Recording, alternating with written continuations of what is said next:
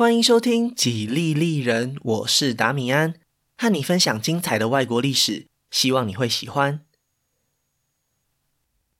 今天是日本史的第十三集，武家栋梁。在今天的节目里，主要会聚焦在河内源氏崛起的过程，分别是平中长之乱、前九年之役以及后三年之役。在 Facebook 和 Instagram 的粉丝专页上，我也会附上地图和简单的人物关系图。麻烦大家两边顺手追踪一下，连接都可以在下方资讯栏找到哦。在这边也要特别说明一下，本集节目涵盖的时间比较长一点，只不过截取的内容都只和东日本有关。关于朝廷中央摄关政治的结束、民间再次兴起的佛教信仰以及庄园制度的介绍，全部都会被我移到下一集。简单来说，下周的节目就和这周的时间线完全重叠，只是为了让主题更清楚，才有这样的安排。那今天的节目就开始吧。上一集节目说到，摄关政治在藤原道长的手中达到了巅峰，天皇们的婚姻可以说是牢牢的被掌控在藤原氏的手里。虽然藤原道长生下了五位儿子，不过和前几代祖先们不一样的是，他的长子藤原赖通身体非常健康，所以接班的过程也很顺利。在藤原道长还没过世以前，就已经把大部分的工作都交给了这位长子。整个家族的权力也很快就定于一尊。藤原赖通以嫡长子的身份获得所有的权力，当然也就比较不容易受到挑战。所以从西元一零一七年到一零六七年，有整整五十年的时间都是由他来出任摄政官白。藤原氏的内斗基本上也就没有什么特别值得注意的地方了。所以接下来我们把焦点转移到东日本，故事的舞台就发生在关东以及东北地区。自从板上田村麻吕击败了东北方的虾夷族以后，日本官方有很长一段时间都不再需要担心这个地区，因为就如同过去节目所说，桓武天皇晚年决定不再对这个地方动武，取而代之的是和虾夷族合作的新模式，只要每一年虾夷族都向日本缴税，就不会有任何麻烦。不过为了以防万一，日本朝廷还是在东方保留了一个防御性的职位，叫做镇守府将军。如果不幸爆发叛乱，就会由他来领导当地的武力作战。和平时期也常常会由这位镇守府将军来执行一些简单的行政工作，像是传达法令或是收税等等。对于东方的武士们来说，这是一个地位崇高而且收入也不错的职位。当年平将门的父亲就曾经担任过镇守府将军，而且平将门也一度把这个职位当成是他职业生涯的终点。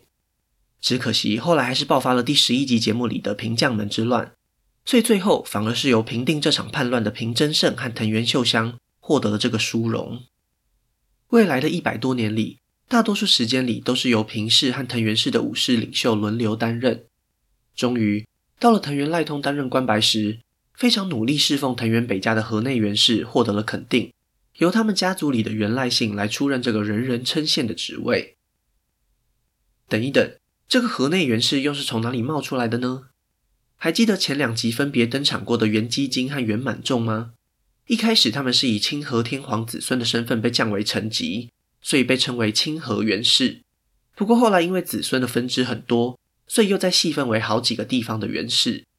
这位出任镇守府将军的源赖姓，就是定居在河内国的其中一位，所以之后他的子孙都被改称为河内源氏。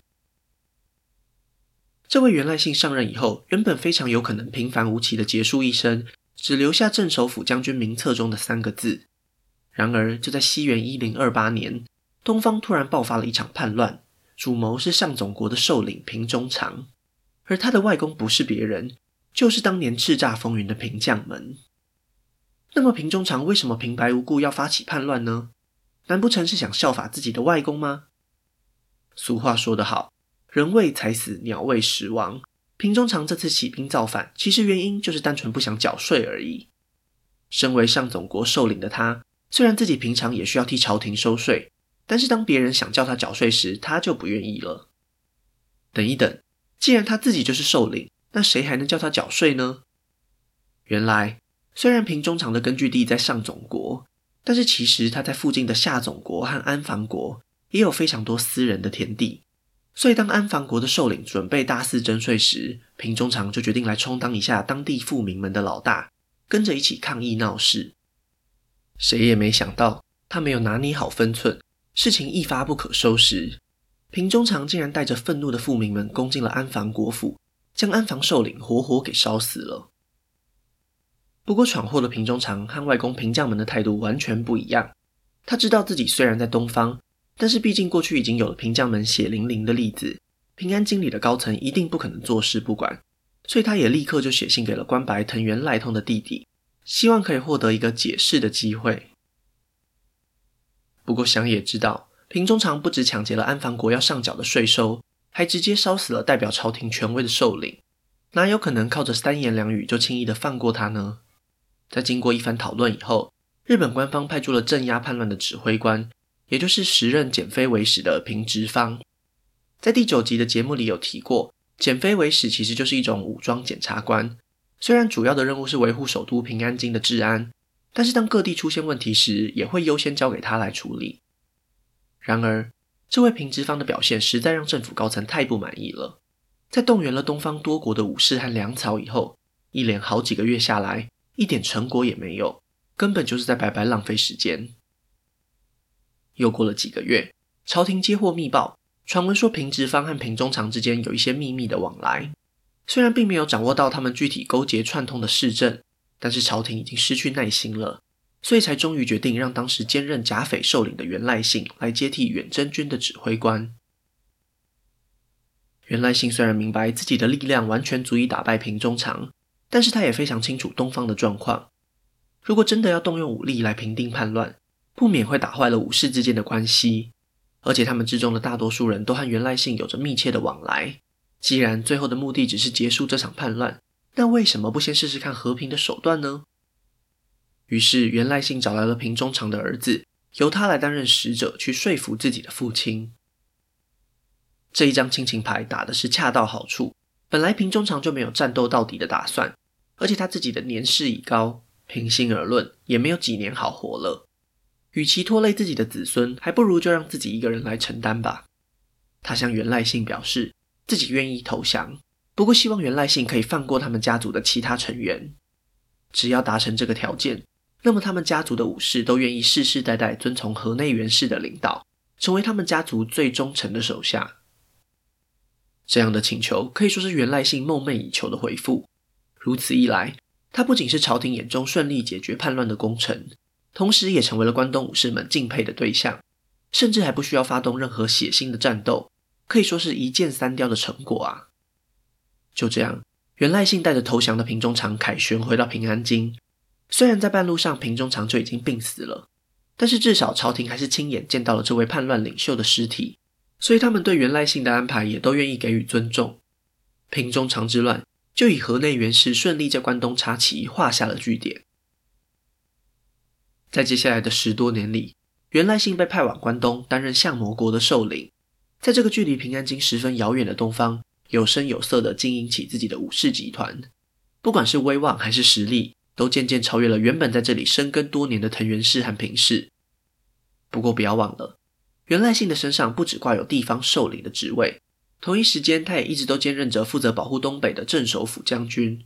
所以在源赖信死后，他的儿子源赖义不只是接任了相模首领的头衔。也立刻成为了最有资格担任镇守府将军职位的候选人。接下来发生的事情更是直接把他推上了这个职位。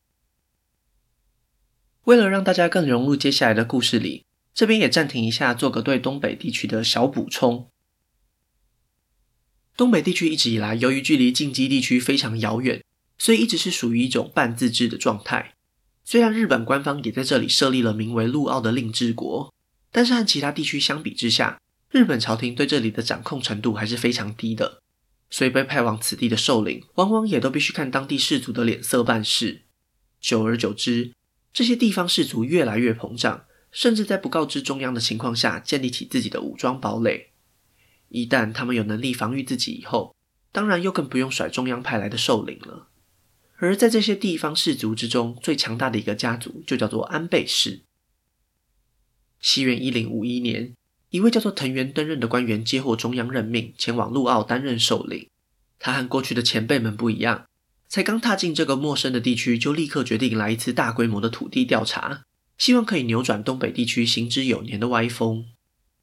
如果一切顺利，就可以将那些安倍家私藏起来的税额全部补上，自己也可以因为这些功绩而受到朝廷的封赏。然而，想是一回事，做又是另外一回事了。藤原登任的手下一开始就受到了不礼貌的对待，而且安倍氏对土地调查活动也是百般阻挠。眼看自己的计划就要在这里毁于一旦，藤原登任实在是忍不住了。他在盛怒之下，决定调动官方为数不多的军队来攻打安倍氏，希望能够借此挫挫地方势力的锐气。没想到不打还好，一打情况又更糟糕了。在双方交锋的第一战，代表日本政府的藤原登任立刻就败下阵来。本来，如果他只是摆个架子，也不至于被人看穿是头纸老虎。如今安倍氏轻轻松松就能击败政府军，那又有什么理由要给他们留面子呢？于是，从桓武天皇以来两百多年表面上的和平，就这样硬生生的被撕裂了。藤原登任在颜面尽失的情况下，只好向平安京请求支援。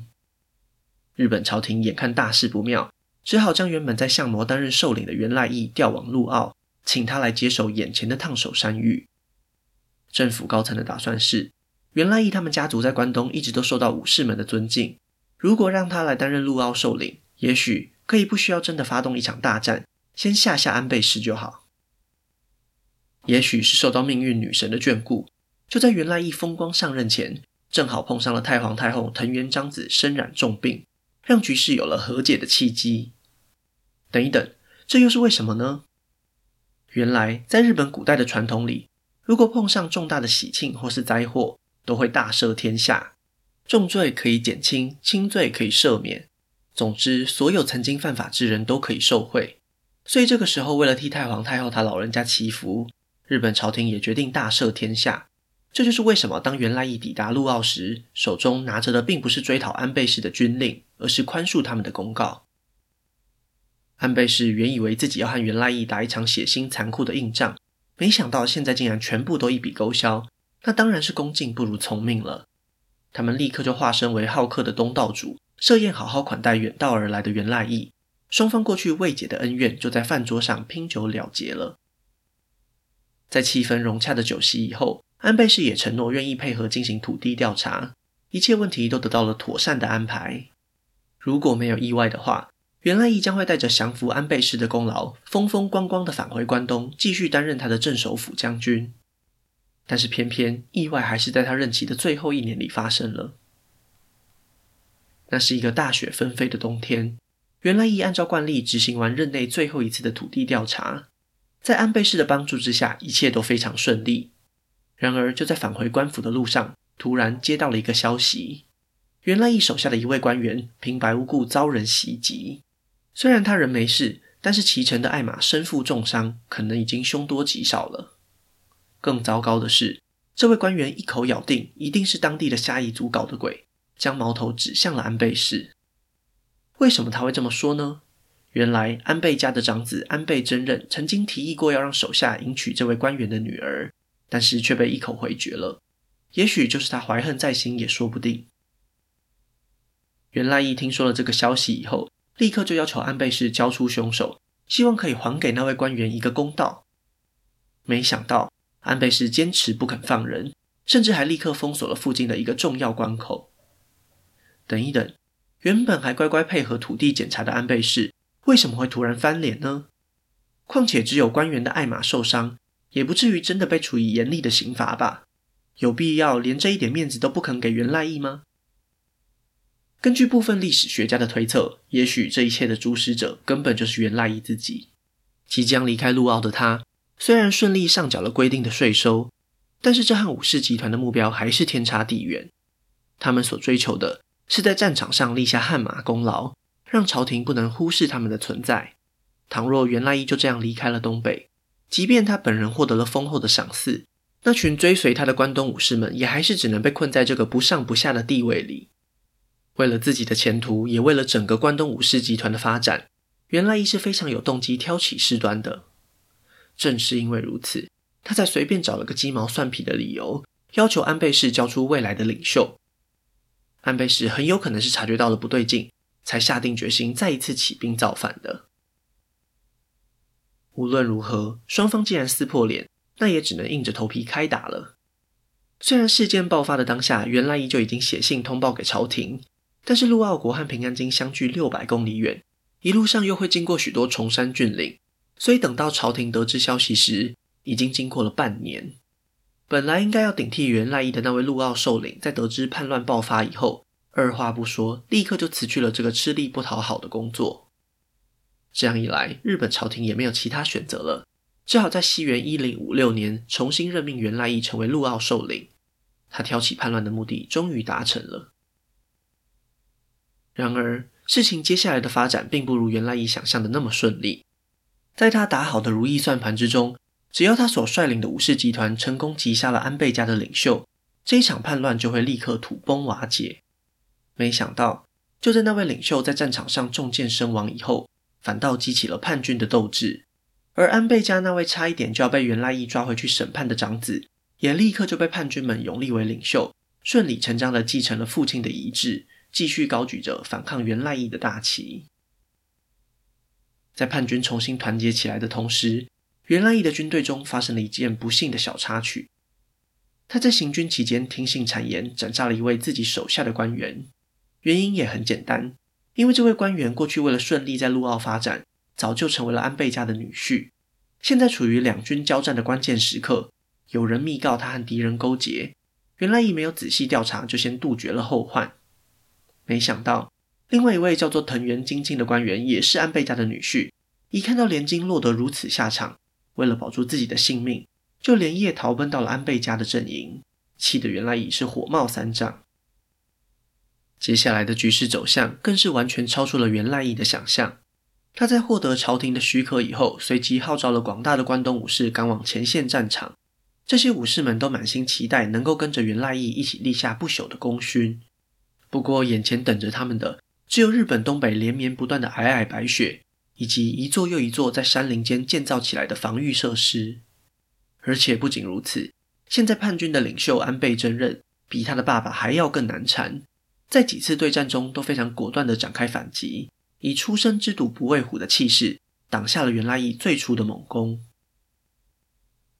在难以获得补给的情况下，本来还斗志高昂的关东武士集团，竟然也只能转攻为守，向南方节节败退。在最紧张的时刻，袁赖义的部队还差一点就要被敌人给赶上。假如他们真的在这种冰天雪地里被包围，那必定会落得全军覆没的下场。好险，在千钧一发之际，袁赖义十九岁的儿子袁义家挺身而出，替大家殿后。在他箭无虚发的精湛攻术之下，安倍氏的追兵才决定见好就收，暂时放弃追击。虽然源赖义从战场上成功撤退，但是这场战争的情况已经非常明显了。就算他身边有愿意陪他同生共死的武士，也不可能在短时间内平定这场叛乱。毫无疑问，这将会是一场旷日费时的持久战，而这对远道而来的关东武士来说是非常不利的结论。接下来的五年里，战事进入了胶着状态，几乎没有任何大规模的战斗发生。这种表面上看起来像是势均力敌的和平，其实对安倍氏来说就是一种胜利，因为他们不仅牢牢控制住了原本的势力范围，还完全不需要将税收上缴给日本朝廷。如果源赖义这边不发起进攻，他们也真的找不到任何理由主动出击。一转眼，源赖义担任陆奥首领的第二个任期就要结束了。朝廷对他镇压叛乱的进度不太满意，于是指派了一位新的官员要来取代他。有句话叫做“福祸相依”，刚好可以用来形容这个时候的源赖义。为什么呢？因为在陆奥闹出这么大一桩事件，周围的地方官员根本就不想淌这趟浑水。当源赖义向他们请求支援时，要兵没有，要粮没有，要钱也没有。在孤立无援的情况下，源赖义只剩下忠心耿耿的武士们了。这种凄惨落魄的处境，反倒给了他继续留下来的机会。当那位接替他的官员来到陆奥时，才发现自己什么都没有，而且还叫不动关东来的武士们，因为他们只服从源赖义的指挥。这位官员也是个聪明人，他知道要是坚持留下来，好一点就是浪费几年青春，换来一事无成；坏一点的结局，可能还要赔上自己的小命。所以他索性就直接返回平安京。向朝廷辞去了陆奥首领的职位，这个重责大任当然又再一次落到了源赖义身上了。不过袁来义也明白事不过三的道理，如果他这次再搞砸，可能就会把朝廷对他的最后一点耐心给消磨殆尽了。所以他决定一改过去的做法，使用一种新的战略。既然日本政府在东北的影响力是如此微弱，那为何不去寻找其他愿意合作的对象呢？虽然安倍氏在陆奥地区是势力最强大的地方豪族，但是他们在这里发展这么多年，一定也有和其他家族结下梁子吧？就算没有怨恨，看到安倍氏占尽便宜，每一年都从当地居民身上抽了不少税，应该也会羡慕嫉妒吧？于是源赖义非常积极地展开外交活动，他选择的对象就是东北地区第二大的家族，位于隔壁出羽国的清源氏。其实早在叛乱刚爆发时，源赖义就有派人接洽过，只可惜当时的清源氏态度非常保守，不想要替日本朝廷冒这个风险。毕竟，如果他们开始对安倍氏展开行动以后，日本官方又突然像几年前那样大赦天下，那岂不是平白无故树立一个新的仇敌吗？另一方面，他们也从旁观察了好一段时间。当源赖义再一次成为陆奥首领的时候，他们终于确定这个男人是玩真的。他消灭安倍氏的渴望毫无隐藏地展现在众人面前。既然如此，清源氏就愿意合作了。袁赖义为了促成这次同盟，身段放得很软，不仅向清源氏的几位领袖分别送去金银财宝，还低声下气地献上了自己的人员名册。虽然只是简单的记录，但是这在当年象征的意义可不同凡响，几乎可以算是宣誓效忠的表现了。当年平忠常向袁赖义他爸投降时，也做过一模一样的事，可见袁赖义给清源氏多大的面子。一切都准备就绪以后，清源氏和关东武士的联军展开了最后阶段的绝地大反攻。源赖义会这么卑微，也不是没有道理的。在重新编制的联军之中，他自己的关东武士集团只占了全部的七分之一。基本上，这场战争已经从日本官方评判的行动，转变为东北地区的豪族争霸了。果然，在当地人的帮助之下，情况完全反转了。过去那些原赖义不熟悉的地形和天气，现在都已经不再是阻碍。于是，联军就这样长驱直入，在几个月内接连攻破好几处战略要地，最后成功在战场上给了安倍氏致命的一击。在战斗结束以后，源赖义也顺利活捉了叛乱的领袖安倍贞任，以及那位背叛他的藤原京清。他心中悬着的那颗大石头，终于可以放下了。日本朝廷对此非常高兴，困扰他们多年的陆奥问题终于顺利解决了。在一片欢乐庆祝的气氛之下，朝廷大肆封赏了那群跟着源赖义一起平定叛乱的关东武士。源赖义也很迅速地重新恢复了陆奥的秩序。但是他之所以能够完成任务，很大一部分是仰赖清源氏的帮忙，因此他也向这个家族进行了不少的让利。基本上，清源氏接受了过去所有安倍氏的地盘，成为了一个更强大的自治团体。情况甚至好像比当年还更严重了。不过，对源赖义来说，他的目的已经达成了。税收或是日本朝廷对东北的影响力，打从一开始就不是他关心的重点。当然，也能够欣然接受这个新的状态了。由于这次征讨的对象安倍氏过去曾经是投降的虾夷族。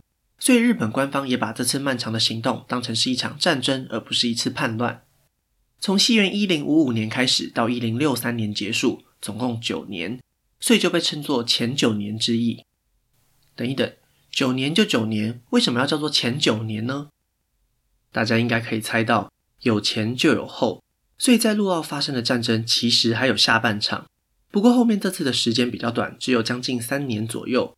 按照前面的逻辑，当然就是被称为后三年之役了。那么这个后三年之役又是怎么一回事呢？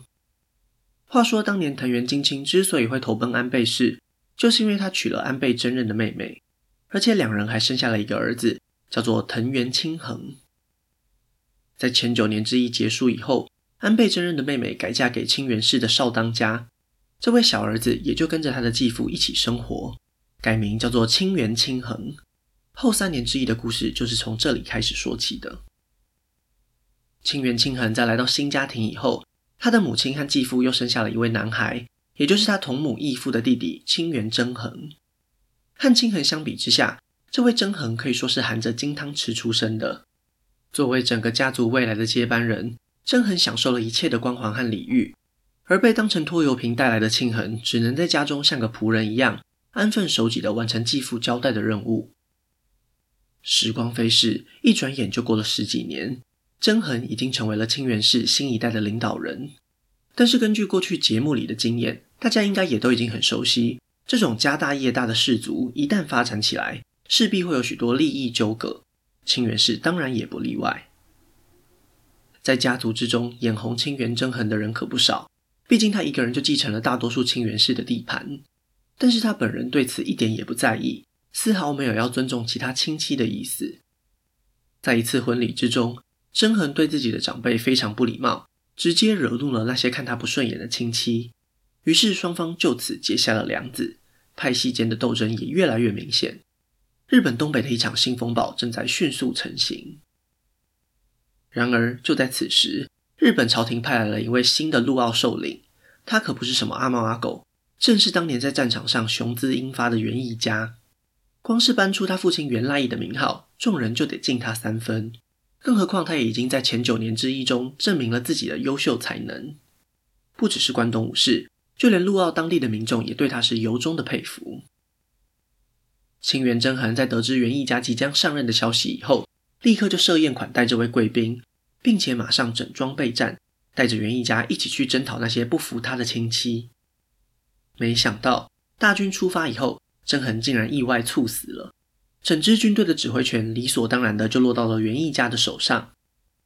另一边，清源氏那些不满的亲戚一看，他们怨恨多年的真恒已经过世，率领大军前来的又是代表日本朝廷的源义家，想都没想就直接投降了。事情就这样不费一兵一卒顺利解决了。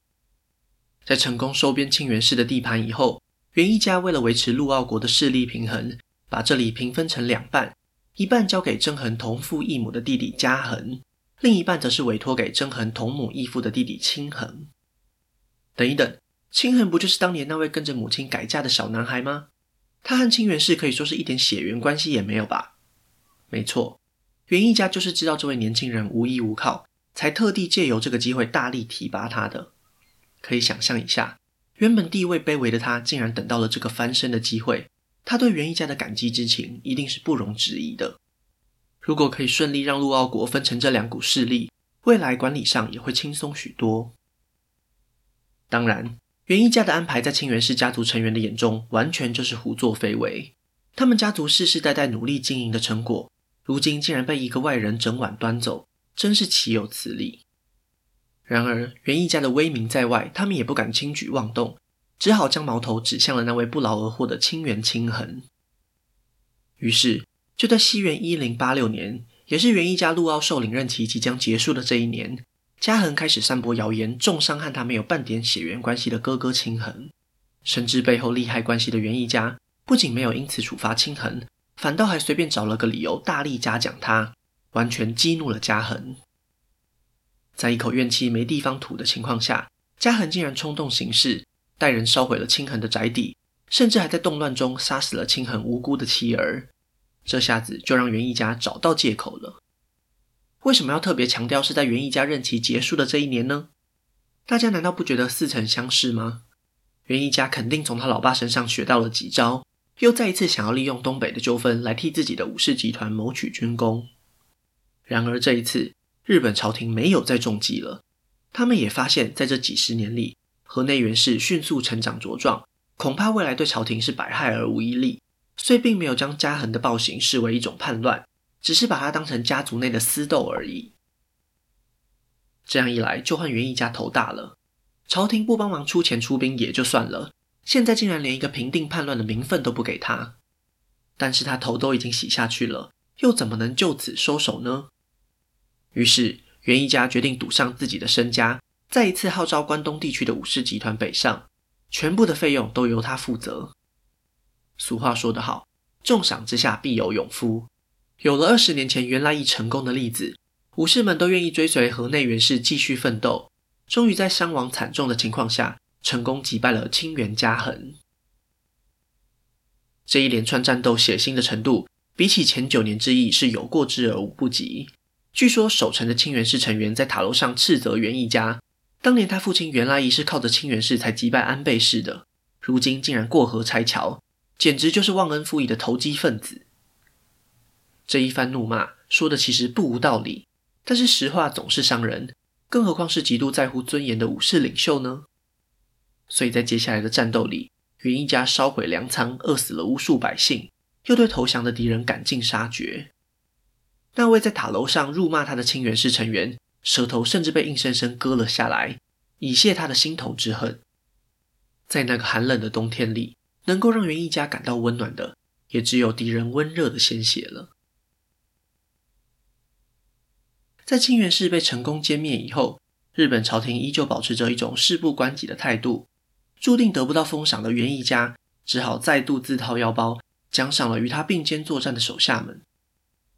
在这些武士的眼里，朝廷不愿意封赏他们，实在是太过穷酸抠门。相比之下，老大源义家慷慨解囊、出手大方，对他的钦佩和仰慕又再上升了好几个等级。特别值得注意的是，在前九年之役里，攻打安倍氏的主力是清源氏，但是在后三年之役中，攻打清源氏的主力就已经是来自关东的武士集团了。在经历过这些年辛苦的战斗以后，河内源氏和遍布在东方的武士们建立起了紧密的情感连结，那是交杂着荣誉、恩情以及利益的复杂关系，外人实在难以撼动。这种牢固的主从结构，就是未来日本封建制度的滥觞。那么陆奥后续的情况又是如何呢？那位被源义家一手提拔的清源清衡，在战争后接收了清源氏所有的地盘，并且立刻就恢复了他原本的姓氏，重新成为了藤原清衡。未来数十年里，他们一家三代在陆奥地区经营的有声有色，逐渐成为雄霸一方的地方势力。由于陆奥也会被人们称为澳洲，所以这个家族也就被人们称为澳洲藤原氏。在未来的节目里，还会有其他出场的机会。河内源氏祖孙三代透过自己的努力，当然还有政治上的算计，终于成功在东日本扎根。与此同时，日本朝廷中央也发生了一系列重大的转变。在摄关政治运作了将近一百多年以后，皇室也开始了挣脱外戚束缚的动作。那些想要夺回实权的天皇们，虽然空有尊贵的身份，但是并没有足以压制对手的实力。于是，武士们又再一次获得了发展的空间。在平安时代的尾声，日本即将迎来短暂的院政时代，让皇室成员们重新走上政治擂台的中央，开始一场父子兄弟之间无情的对抗。那今天的故事就先分享到这里，下一集我会继续分享更多属于日本的故事。如果喜欢我的节目，可以顺手按下关注或追踪，也拜托大家到 Apple Podcast 和 Spotify 帮我评分留言。这会对节目有很大的帮助。另外，如果想要透过行动支持我继续制作节目，在下方资讯栏也可以找到小额赞助的连结哦。